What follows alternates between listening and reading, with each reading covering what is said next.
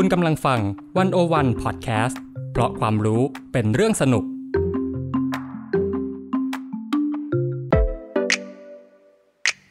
One O One In Focus เจาะไฮไลท์เด่น เศรษฐกิจสังคมการเมืองทั้งไทยและเทศ โดยกองบรรณาธิการ The One O One dot wor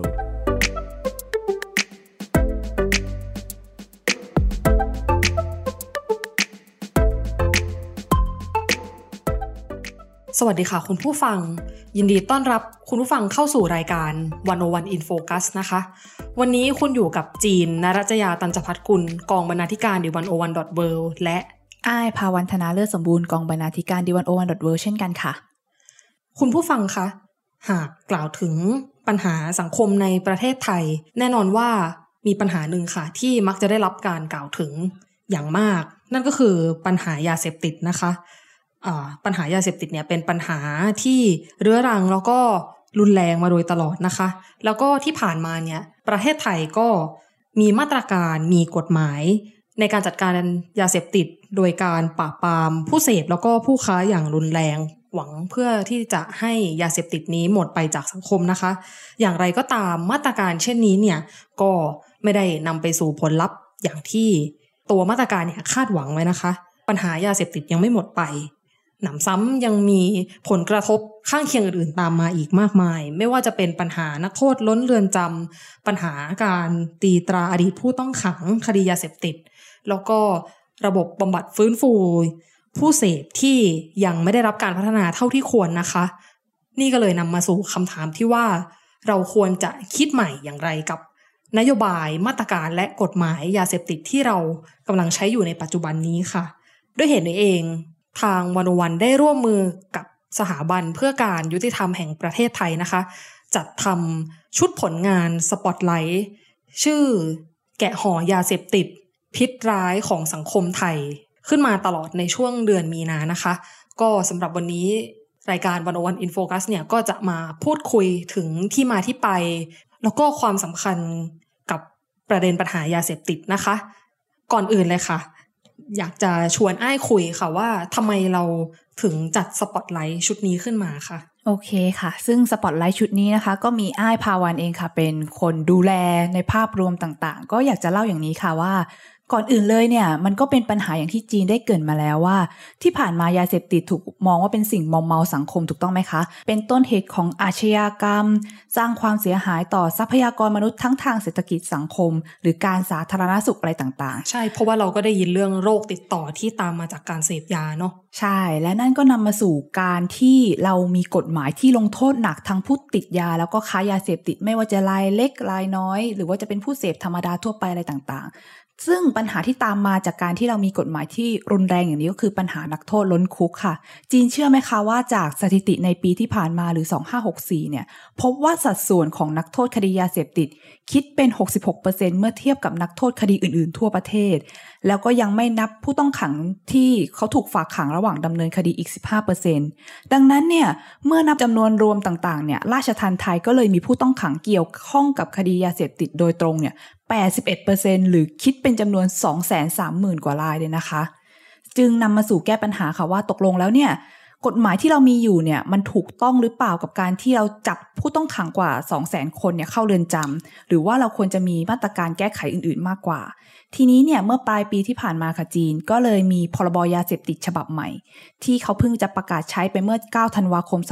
2564 ซึ่งก็เป็นการทำงานของสถาบันเพื่อการยุติธรรมแห่งประเทศไทยหรือ TIJ นี่แหละ ร่วมกับเครือข่ายผลักดันให้เกิดการเปลี่ยนแปลงนี้เกิดขึ้น แล้วก็มีแนวคิดใหม่ ๆ หลายด้านเกิดขึ้นในกฎหมายฉบับนี้อย่างเช่น เน้นไปทางด้านของบทบาทของกระทรวงสาธารณสุข หรือกระทรวงมหาดไทยมากขึ้น เพื่อช่วยกันบรรเทาแก้ไขปัญหายาเสพติดทั้งในเรื่องของการบำบัดฟื้นฟูเนาะแล้วก็เป็นปัญหาทางสังคมด้วย แต่ว่าประเด็นต่างๆ ทั้งหลายเหล่านี้เนี่ยเราอาจจะยังไม่ค่อยได้รับทราบรับฟังกันในวงกว้างเนาะบางคนอาจจะยังไม่รู้ว่าประมวลกฎหมายยาเสพติดเนี่ยมีการแก้ไขกันแล้ว ดังนั้นเนี่ยทางวันโอวันก็เลยอยากจะนำปัญหาหรือว่าการเปลี่ยนแปลงใหม่ ๆ เหล่านี้เนี่ยมาเล่าสู่คุณผู้อ่านคุณผู้ฟังกันค่ะ เมื่อสักครู่นี้ก็พวกเราก็ได้เกริ่นถึงปัญหาที่ตามมาจากมาตรการแล้วก็กฎหมายยาเสพติดฉบับเดิมมาแล้วเนาะแต่ว่าอยากจะให้อ้ายช่วยขยายความนิดหน่อยว่า ในกฎหมายเดิมภายใต้นโยบายแบบเดิมเนี่ย มันนำมาสู่ปัญหาอะไรบ้าง หรือว่ามันแก้ปัญหาไม่ตรงจุดยังไงบ้าง อืมจะพูดถึงของปัญหาเรื่องสถานการณ์ยาเสพติดในประเทศไทยเนาะค่ะจีน ซึ่งในบทสัมภาษณ์จาก ปราบปรามสู่บำบัด แก้ปัญหายาเสพติดผ่านประมวลกฎหมายยาเสพติดฉบับใหม่กับศาสตราจารย์ ดร สุรศักดิ์ลิขสิทธิ์ วัฒนกุลที่จัดทำโดยพี่ขิมพิมพ์ชนกพุกสุขเนี่ยเขาก็ได้ไปคุยกับอาจารย์มาค่ะแล้วเขาก็ได้มีข้อมูลใหม่ๆ อยากจะมาเล่าสู่กันฟังเนาะว่าที่ผ่านมาเนี่ยเรามีสายเหี่ยวเยอะมากสายเหี่ยวหรือก็คือแบบตำรวจนะคะ เน้นไปด้านการป้องกันปราบปรามออกความผิดให้มันรุนแรง แต่ว่า ในบรรดาการปราบปรามอย่างรุนแรงทั้งหลายนั้นเนี่ย จริง ๆ เนี่ย เราควรจะเน้นไปที่การปราบปรามจับผู้ค้ารายใหญ่ผู้ผลิตมากกว่าจะจับผู้เสพหรือผู้ค้ารายย่อย พูดง่ายๆก็คือว่ากฎหมายเก่าเราเนี่ย ไปเน้นปลายน้ำมากกว่าต้นน้ำเนาะเรียกได้ว่าเราไม่มีกลไกที่จะแยกระหว่างผู้เสพตัวเล็กตัวน้อยกับค้ารายใหญ่อะค่ะอืมแล้วทีนี้นะพอเราจับรวมกันมาทั้งหมดก็นั่นแหละ เราก็จะเกิดปัญหาเอ่อ คนล้นเรือนจำเกิดขึ้นเนาะแล้วทีเนี้ยตัวบทกฎหมายเองมันก็มีบทสันนิษฐานที่ค่อนข้างเด็ดขาดแก้ตัวไม่ได้ด้วย เขาเล่าให้ฟังเคสอย่างเช่นอ่าเมื่อ 6-7 ปีก่อนเนี่ย เราจะมีกฎหมายพวกนำเข้ายาเสพติดเข้ามาในราชอาณาจักร ซึ่งจีนรู้ไหมคะว่าเรามีโทษระหว่างสถานเดียวคือจำคุกตลอดชีวิตอืมส่วนวรรคที่สองที่ระบุว่านำมาเพื่อจำหน่ายเนี่ยก็มีโทษสถานเดียวคือประหารชีวิต ซึ่งในความเป็นจริงที่เกิดขึ้นเนี่ย เรามีผู้ชายที่ถูกจับตรงชายแดนแถวหนองคายมา ซึ่งตัวเขาเนี่ยมียาบ้าเม็ดครึ่ง ซึ่งการข้ามชายแดนเนี่ยในทางกฎหมายถือว่าเป็นการนำเข้าแล้ว แต่ว่าผู้ต้องหาเนี่ยบอกว่ายาบ้าเม็ดครึ่งเนี่ยแค่จะเอามานำมาแบ่งแฟนเฉยๆ แต่สุดท้ายแล้วผู้ชายคนนั้นโดนโทษจำคุกตลอดชีวิต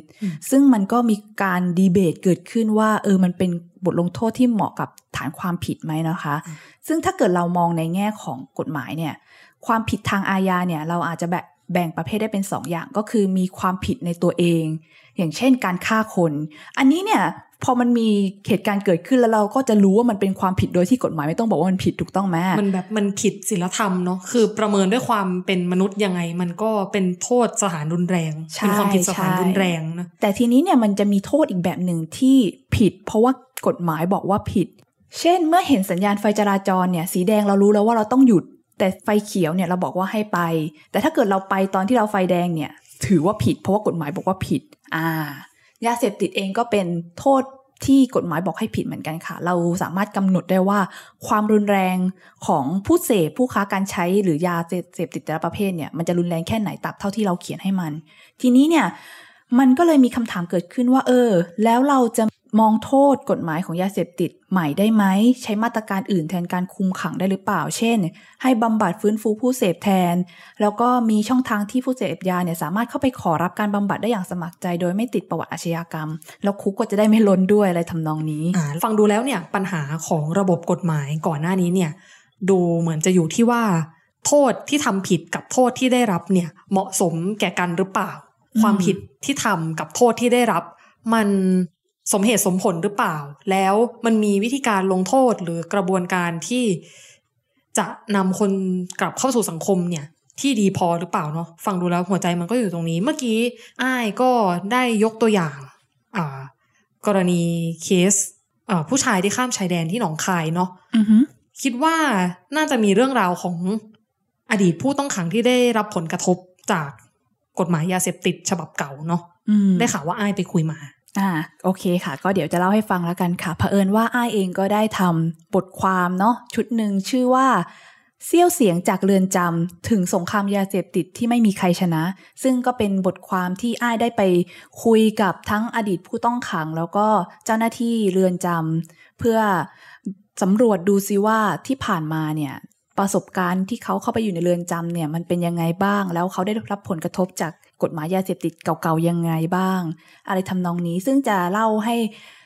คร่าวๆแล้วกันนะคะ อย่างคนแรกที่อ้ายไปคุยด้วยก็คือ ชื่อว่าคุณแจงค่ะจีน คุณแจงเนี่ย จริง ๆ ถือว่าเป็นผู้เสพที่เขาเล่าให้ฟังว่าเขาก็มีประสบการณ์การใช้ยามาตั้งแต่อายุ 15 ซึ่งมันก็เป็นวัยรุ่นเนาะอยากจะอยากรู้อยากลองตามเพื่อนอะไรทำนองนี้เขาก็มีประวัติเสพยามาตลอดกว่า 10 ปีเลยทีเดียว แต่ว่าช่วงหลังเนี่ย เหมือนเขาเนี่ยจะใช้วิธีซื้อยามาตุนเก็บไว้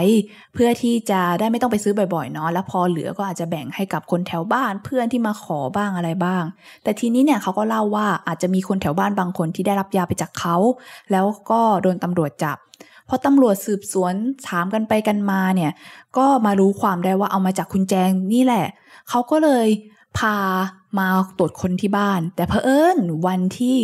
ตำรวจมาที่บ้านเนี่ย คุณแจงไม่อยู่ ฉะนั้นเนี่ยตำรวจก็เลยได้แต่ยึดเอาของกลางอย่างยาเสพติด เอาอุปกรณ์การเสพเอาเข้าของส่วนหนึ่งไป ซึ่งหลังจากนั้นเนี่ย คุณแจงก็รู้สึกว่า เออ เขามีสิทธิ์ที่จะมีความผิดได้ตลอดนะ เขามีสิทธิ์จะเข้าเรือนจำได้ตลอด แล้วตอนนั้นเนี่ยเขาก็เพิ่งคลอดลูกคนที่สองออกมาด้วย พอเพิ่งมีลูกเล็กด้วยอะไรด้วยแล้ว เขาก็ตัดสินใจว่าเขาจะเลิกยา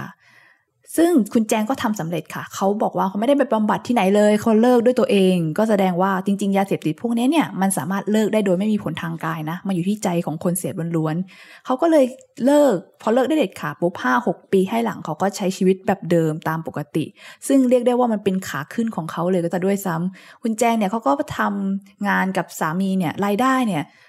เรียกได้ว่าเดือนหนึ่งเนี่ยเหยียบแสนเหมือนกันนะคะจีน แต่ทีนี้เนี่ยพอปีห้าเก้าจู่ๆเขาก็ต้องออกจากงาน เพราะว่าทางบริษัทต้นสังกัดเนี่ยบอกว่าเขามีคดีมีหมายจับ ซึ่งเขาก็งงเลย เพราะว่าจะเป็นหมายจับเรื่องอะไร เพราะว่านับจากปีที่เขาโดนบุกคนบ้านเนี่ยมาถึงปีห้าเก้าเนี่ย มันก็หลายปีแล้ว แล้วเขาก็เลิกยาไปแล้วด้วย แล้วเขาก็เลิกยาไปนานแล้วด้วย ทีนี้เนี่ยเขาก็ไปตรวจสอบกับ สอนอก็พบว่าเออมีหมายจับจริง แต่ตอนนั้นอะเขายังไม่พร้อม เขาก็เลยอ่าเหมือนย้ายย้ายที่อยู่ไปอยู่กับญาติฝั่งแม่เพื่อที่จะเออเหมือนหลบหนีการจับกลุ่มสักพักหนึ่งแต่สุดท้ายแล้วเขาก็มาถูกตำรวจรวบตัวได้ในปี 60 ค่ะ ซึ่งตอนที่เขาเอ่อสู้คดีเนี่ยเขาก็ไปปรึกษาทนายอะไรต่างๆ เตรียมพร้อมไว้แล้วแล้ว แล้วทนายก็ถามว่าในสำนวนคดีเนี่ย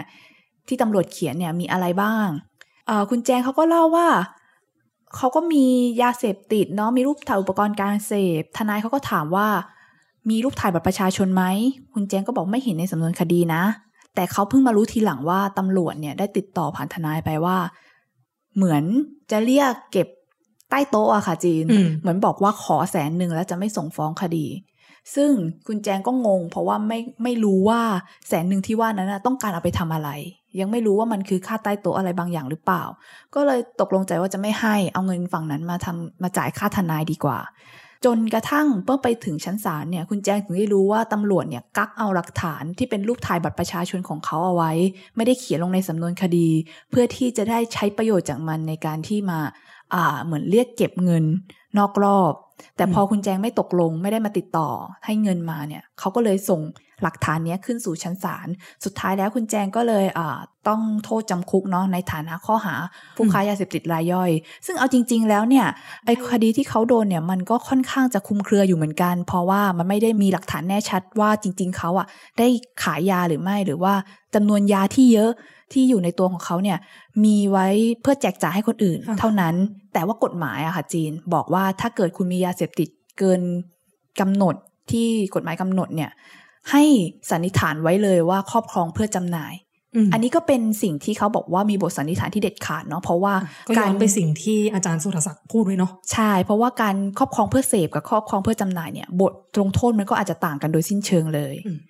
นอกจากคุณแจงเองเนี่ยก็มีอีกคนนึงชื่อคุณเมย์ค่ะ ที่เป็นผู้ได้รับผลกระทบจากกฎหมายเก่าเหมือนกัน ก็คือคุณเมย์เนี่ยเขาเคยเป็นพนักงานขายสินค้าในห้าง แล้วก็มีลูกๆอยู่สามคน ทีนี้เนี่ยเขาก็มีแฟน ซึ่งแฟนเขาก็มีการค้าขายยาเสพติดอยู่บ้าง แต่ว่าคุณเมย์เขาก็บอกว่าไม่ได้บ่อยนะเป็นการค้าขายอยู่ในหมู่เพื่อน แต่เผอิญคุณเมย์เนี่ยซึ่งส่วนตัวไม่ได้ยุ่งเกี่ยวกับยาเสพติด ดันให้สามีเนี่ยใช้ บัญชีของตัวเองรับเงินที่ได้จากการค้าขาย พอหนึ่งในคนที่ซื้อยาไปเนี่ยโดนจับแล้วก็ซักทอดมาถึงว่าโอเค ซื้อมาจากคนคนนี้โอนเข้าบัญชีนี้เนี่ย คุณเมย์ก็เลยกลายเป็นคนที่โดนคดี เพราะว่าเป็นเจ้าของบัญชี แต่โดยส่วนตัวแล้วคุณเมย์เองก็ ไม่ได้ยุ่งเกี่ยวกับยาเสพติดเลย แค่รู้เฉยๆว่า เออ สามีเป็นคนซื้อขายนะ อะไรทำนองนี้ค่ะ ทีนี้เนี่ย คุณเมย์เขาก็ตอนแรกเขาก็คิดว่าจะสู้คดี เพราะว่าเขาไม่ใช่คนที่ใช้บัญชีนี้ แต่ว่าทนายก็บอกว่าพอชื่อมันเป็นเจ้าของบัญชีแล้วอะความที่จะชนะเนี่ยมันก็น้อย คนอื่นก็บอกว่าเนี่ยเป็นโทษครั้งแรกต่อให้จำคุกก็ไม่เยอะ สู้ไปอะถ้าแพ้มันคูณสองนะ คุณเมย์เองเนี่ยก็เลยตัดสินใจรับสารภาพ สรุปว่าก็โดนศาลตัดสินจำคุก 3 ปี 6 เดือน ซึ่งตอนที่เข้าไปในเรือนจำเนี่ย คุณเมย์ก็บอกว่าเขาก็รู้สึกแบบ รู้สึกแย่มาก เพราะว่าเขาเพิ่งจะคลอดลูกคนที่สี่ได้แค่เดือนเดียวเอง แล้วแม่กับลูกอ่อนก็ต้องแยกจากกัน เพราะว่าในโทษที่เขาไม่ได้เป็นคนก่อขึ้น แล้วพอเข้าไปในคุกเนี่ยเขาก็เล่าให้ฟังว่าก็มีหลายคนที่เจอประสบปัญหาเช่นเดียวกัน อย่างเช่นมีคนแก่ๆอยู่ต่างจังหวัด โดนหลอกให้ไปเปิดบัญชีเพื่อที่จะรับซื้อยารับขายยาอะไรทำนองนี้ แล้วพอตำรวจเนี่ยเห็นว่ามันมีเงินหมุนเวียนในบัญชี เป็นล้านล้านบาทเนี่ยก็เลยมองว่าเป็นผู้ค้ารายใหญ่ ซึ่งอันนี้เองก็เป็นช่องว่างทางกฎหมายประการหนึ่งเหมือนกันค่ะคุณผู้ฟัง คือก่อนที่จะเราจะมีการใช้ประมวลกฎหมายใหม่เนี่ย ความผิดฐานรับจ้างเปิดบัญชีให้กับผู้ค้ายาเนี่ย ไม่เคยมีบทกำหนดลงโทษที่ชัดเจนมาก่อนเลย หลายครั้งเนี่ยเจ้าของบัญชีที่ถูกหลอกให้ไปเปิดให้เนี่ย ก็เลยถูกมองว่าเป็นหนึ่งในขบวนการรายใหญ่ไปโดยปริยาย อันนี้ก็เป็นประเด็นที่น่าสนใจแล้วก็ จริง ๆ ก็ต้องหาทางออกร่วมกันนะคะ จากประสบการณ์ของผู้ต้องขังต่างๆเนี่ยนะคะจีนทำให้พอเรามีการร่างประมวลกฎหมายใหม่ขึ้น เราก็เลยมองอยู่ว่า เอ๊ะ เราจะมีโมเดลต้นแบบอะไรต่างๆ จากต่างประเทศไหมที่เคยประสบความสำเร็จ ในการอ่าแก้ไขปัญหาเรื่องยาเสพติด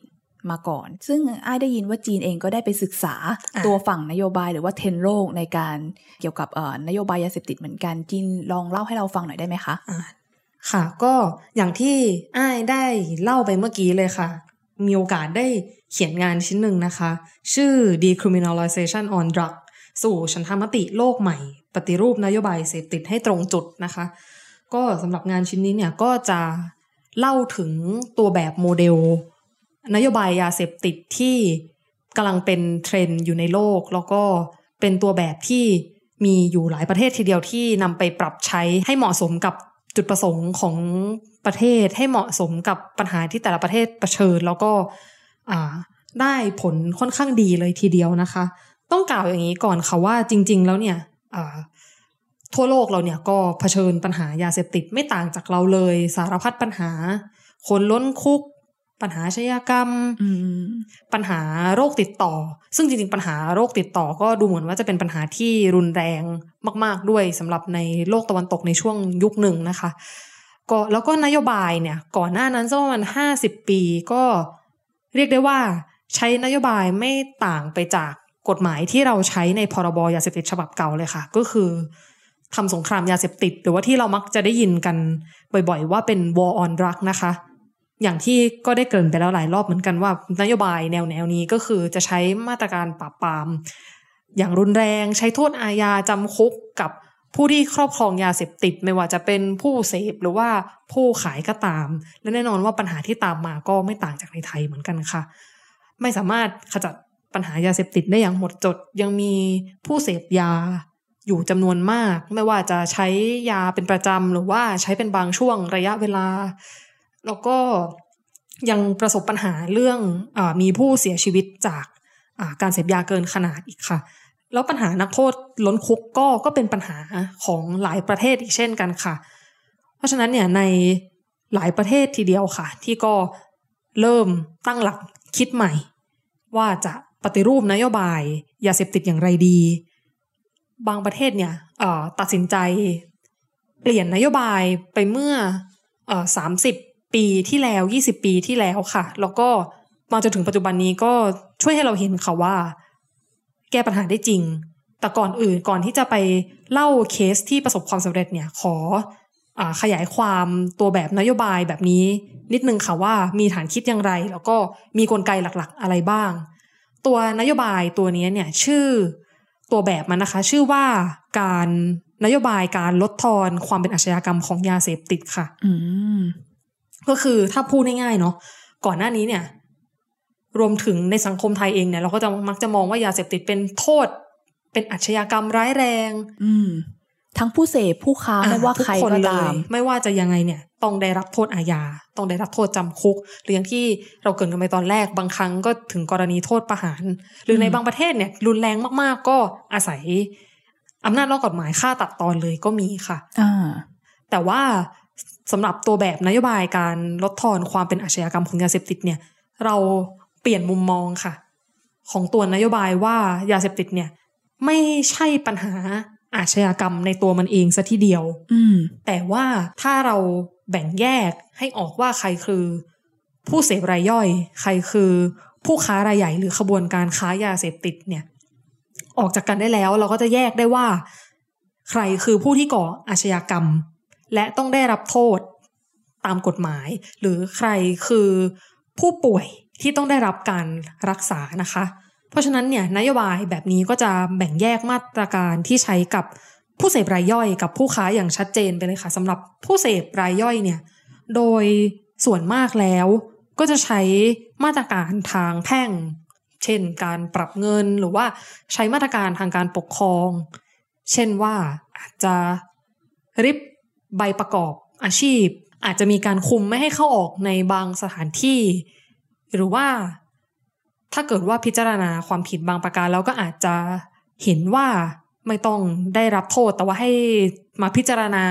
อีกทีนึงว่าจะใช้มาตรการอะไรต่อแบบนี้ก็มีค่ะอืมหรือว่าบางทีเนี่ยก็ใช้มาตรการสาธารณสุขค่ะ ในการช่วยบำบัดฟื้นฟู ผู้เสพรายย่อยเนี่ยให้ กลับมามีสุขภาพที่ดี ให้กลับมาเข้าสู่สังคมได้อีกครั้งหนึ่งด้วยค่ะพูดง่ายๆก็คือว่าเราเปลี่ยนวิธีมองยาเสพติดเนี่ยจากการเป็นอาชญากรรมร้ายแรงไปทั้งหมดเนี่ยให้มองว่าปัญหายาเสพติดเนี่ยเป็นปัญหาสาธารณสุขค่ะ อืม หรือว่าพูดง่ายๆว่าแทนที่เราจะส่งคนไปรับโทษทางอาญาอย่างเดียวเนี่ยเราก็หามาตรการอื่นๆ ใหม่ ๆ ไม่ว่าจะเป็นการบำบัดหรือว่าการไปทำอย่างอื่นที่ทำอะไรก็ได้อะที่ไม่ต้องเข้าคุกอะเนาะใช่ใช่ แล้วมันมีประเทศอะไรบ้างที่นำนโยบายยาเสพติดแบบใหม่ ๆ เนี่ย มาใช้อย่างเป็นรูปธรรมและประสบความสำเร็จบ้างคะเขาทำยังไงกันบ้างคะจีน จริง ๆ มีหลายประเทศค่ะ แต่ว่าที่น่านำมาเป็นตัวแบบแล้วก็น่าเอามาคิดนะคะ ก็มีอยู่สามประเทศค่ะ ประเทศแรกเนี่ยคือประเทศโปรตุเกสนะคะ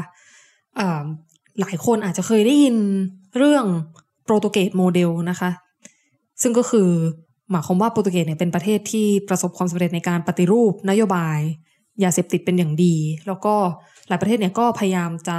ยึดโปรตุเกสโมเดลเนี่ยเป็นตัวแบบในการปฏิรูปนโยบายยาเสพติดนะคะสำหรับโปรตุเกสเนี่ยรัฐบาลตัดสินใจปฏิรูปนโยบายขึ้นเมื่อปี 2001 ค่ะ ก็สำหรับสิ่งที่โปรตุเกสทำเนี่ยก็คือเขาได้ออกกลไกสำคัญอย่างหนึ่ง ที่เรียกว่าคณะกรรมการยับยั้งการใช้ยาเสพติดโดยมิชอบค่ะ กลไกนี้เนี่ยช่วยปรับเปลี่ยนมาตรการทางอาญาเนี่ยให้ไปเป็นมาตรการอื่น ๆ ได้อย่างดีเลยค่ะ เพราะว่าในคณะกรรมการเนี่ยซึ่งก็จะมีอยู่ตามเมืองย่อยๆอยู่นะคะ ในคณะกรรมการเนี่ยก็จะประกอบไปด้วยผู้เชี่ยวชาญทางกฎหมาย แพทย์ผู้เชี่ยวชาญ แล้วก็นักสังคมสงเคราะห์อยู่ในนั้น แล้วก็จะคอยช่วยพิจารณาว่าผู้ต้องหาที่จับมาเนี่ยควรจะได้รับมาตรการอะไร ควรจะดำเนินมาตรการอย่างไรต่อไปกับผู้ต้องหาค่ะ โดยส่วนมากเนี่ย ในกรณีที่คนที่จับมาได้เนี่ย ครอบครองยาเสพติดในจำนวนที่ไม่เกินสิบวันสำหรับการเสพส่วนบุคคลเนี่ยนะคะ เขาก็จะ ไม่มีมาตรการอะไรเป็นพิเศษที่จะบังคับใช้ค่ะ ส่วนมากก็จะระงับ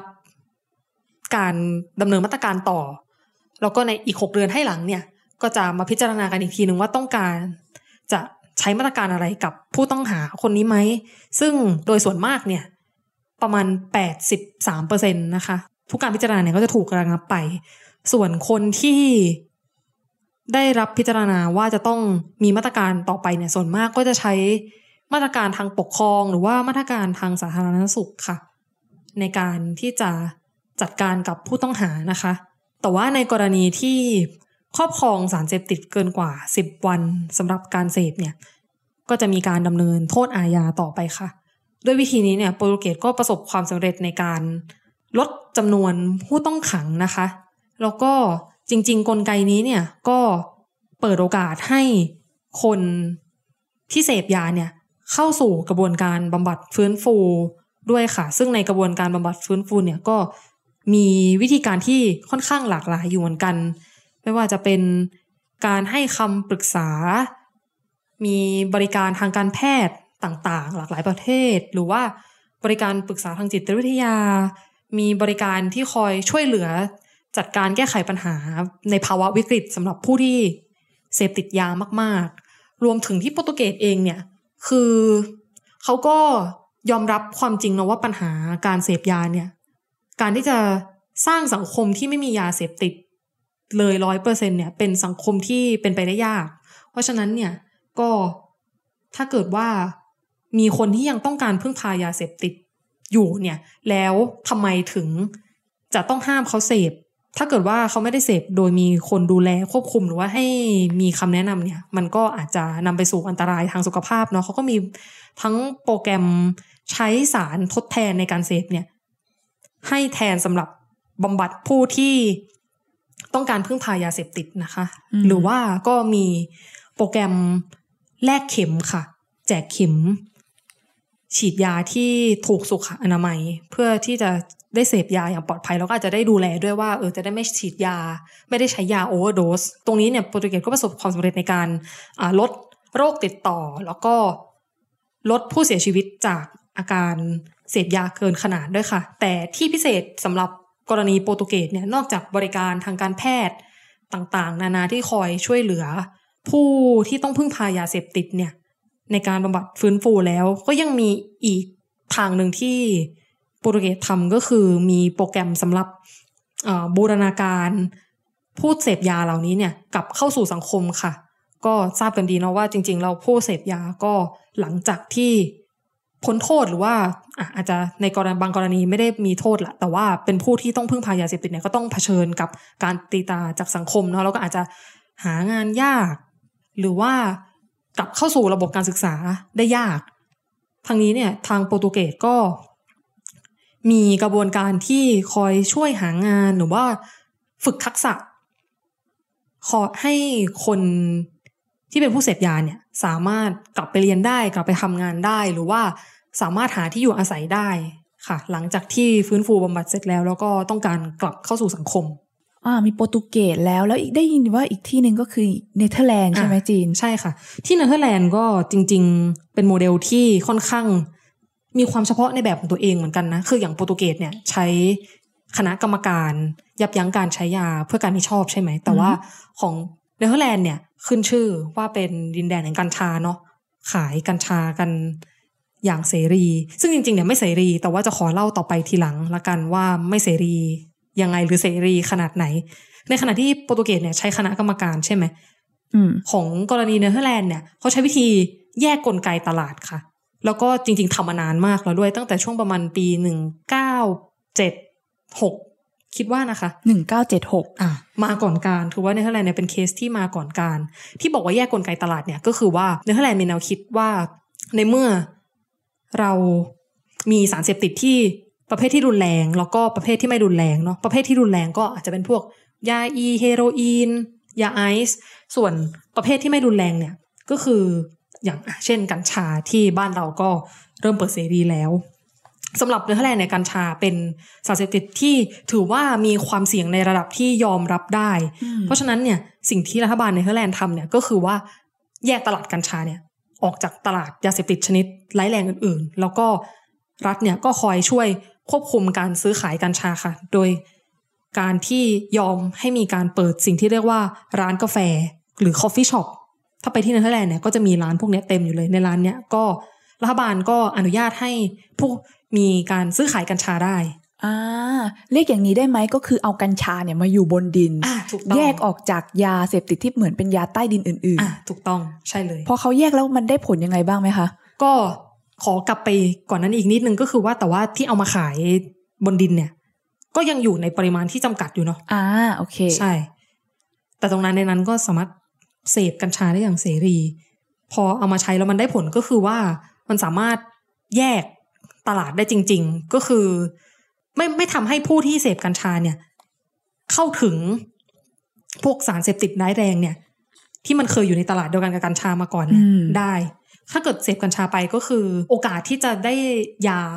ชนิดอื่นที่มันแรงกว่านี้มีผลอันตรายกับร่างกายกว่านี้ก็น้อยลง อ่าก็ถือว่าเป็นแนวคิดที่อะแปลกใหม่อยู่เหมือนกันเนาะส่วนในการฟื้นฟูบำบัดเนี่ย ของเนเธอร์แลนด์เราก็อาจจะเคยได้ยินนะว่าเขาเปิดให้มีห้องสำหรับเสพยาที่อยู่ภายใต้การดูแลของรัฐบาลเนาะก็แนวคิดก็คล้ายๆ เคสโปรตุเกสเมื่อกี้เหมือนกันก็คือว่า ให้มีคนคอยดูแลในการเสพดีกว่าให้คนที่ต้องการพึ่งพายาเสพติดเนี่ย ได้เสพยาในปริมาณที่ปลอดภัย ถูกสุขอนามัย แล้วก็อาจจะมีทางออกในการที่จะฟื้นฟูบำบัดก็ได้ถ้าเกิดว่าผู้เสพยาเนี่ยสมัครใจ ส่วนกระบวนการบำบัดฟื้นฟูเนี่ยในเนเธอร์แลนด์ก็คือจริง ๆ มันจะมีการบำบัดให้เลิกไปเลยก็ได้กับ หรือว่าจะบำบัดให้ผู้เสพยาเนี่ยสามารถควบคุมการเสพของตัวเองได้ แล้วก็ค่อยๆ ลด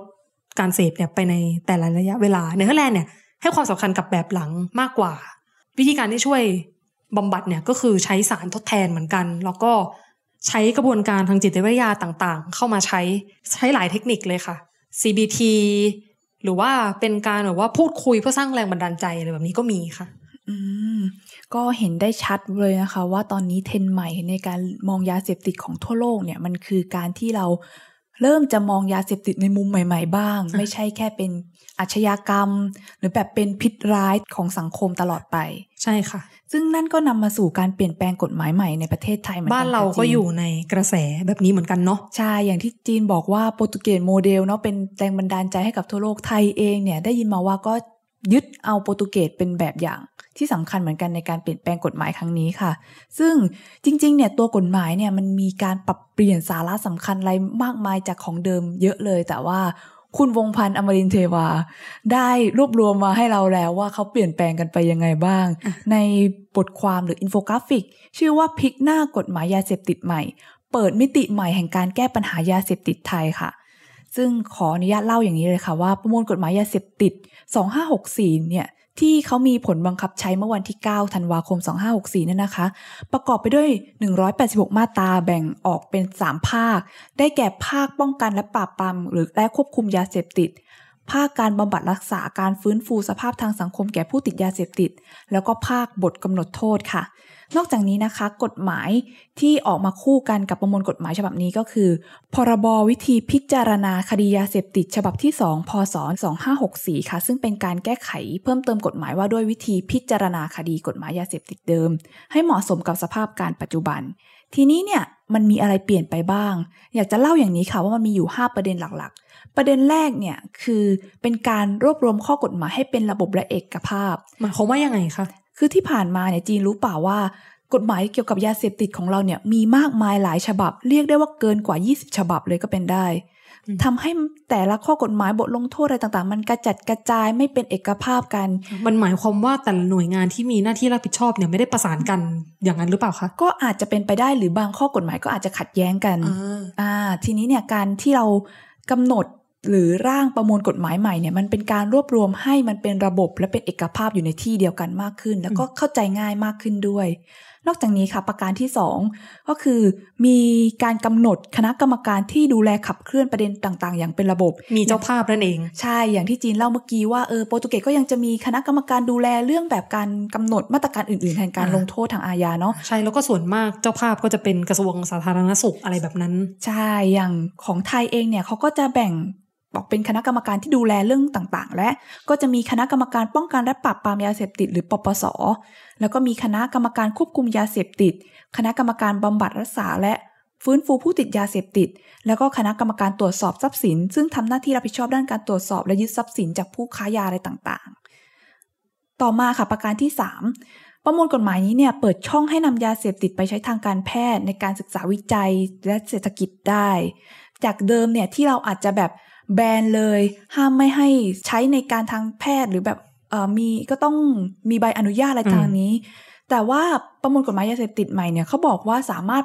ให้ผลิตนำเข้าส่งออกจำหน่าย หรือครอบครองยาเสพติด เพื่อใช้วัตถุประสงค์ทางการแพทย์ได้ ในปริมาณที่ไม่เกินความจำเป็นโดยที่ไม่ต้องขออนุญาตก่อนอืมอ่าหรือว่าสามารถให้ทดลองปลูกพืชที่เป็นผลผลิตเป็นยาเสพติดให้โทษหรือวัตถุออกฤทธิ์ได้ ก็จะเปิดเหมือนเปิดมิติใหม่ในการศึกษาวิจัยผลประโยชน์ด้านอื่น ๆ มากเพื่ขึ้อนที่เรานจะได้รู้จักสารเสพติดพวกนี้มากขึ้นเนาะว่าเราควรจะใช้มันยังไงหรือไม่ควรใช้มันยังไง ใช่ค่ะ ต่อมาประการที่สี่ค่ะ ที่เป็นประการที่เรามองว่าค่อนข้างสำคัญ ก็คือปรับเปลี่ยนแนวทางการลงโทษผู้ทำผิด ให้สมเหตุสมผลมากขึ้น โดยมุ่งเน้นการปราบปรามผู้ค้าและกระบวนการขายยา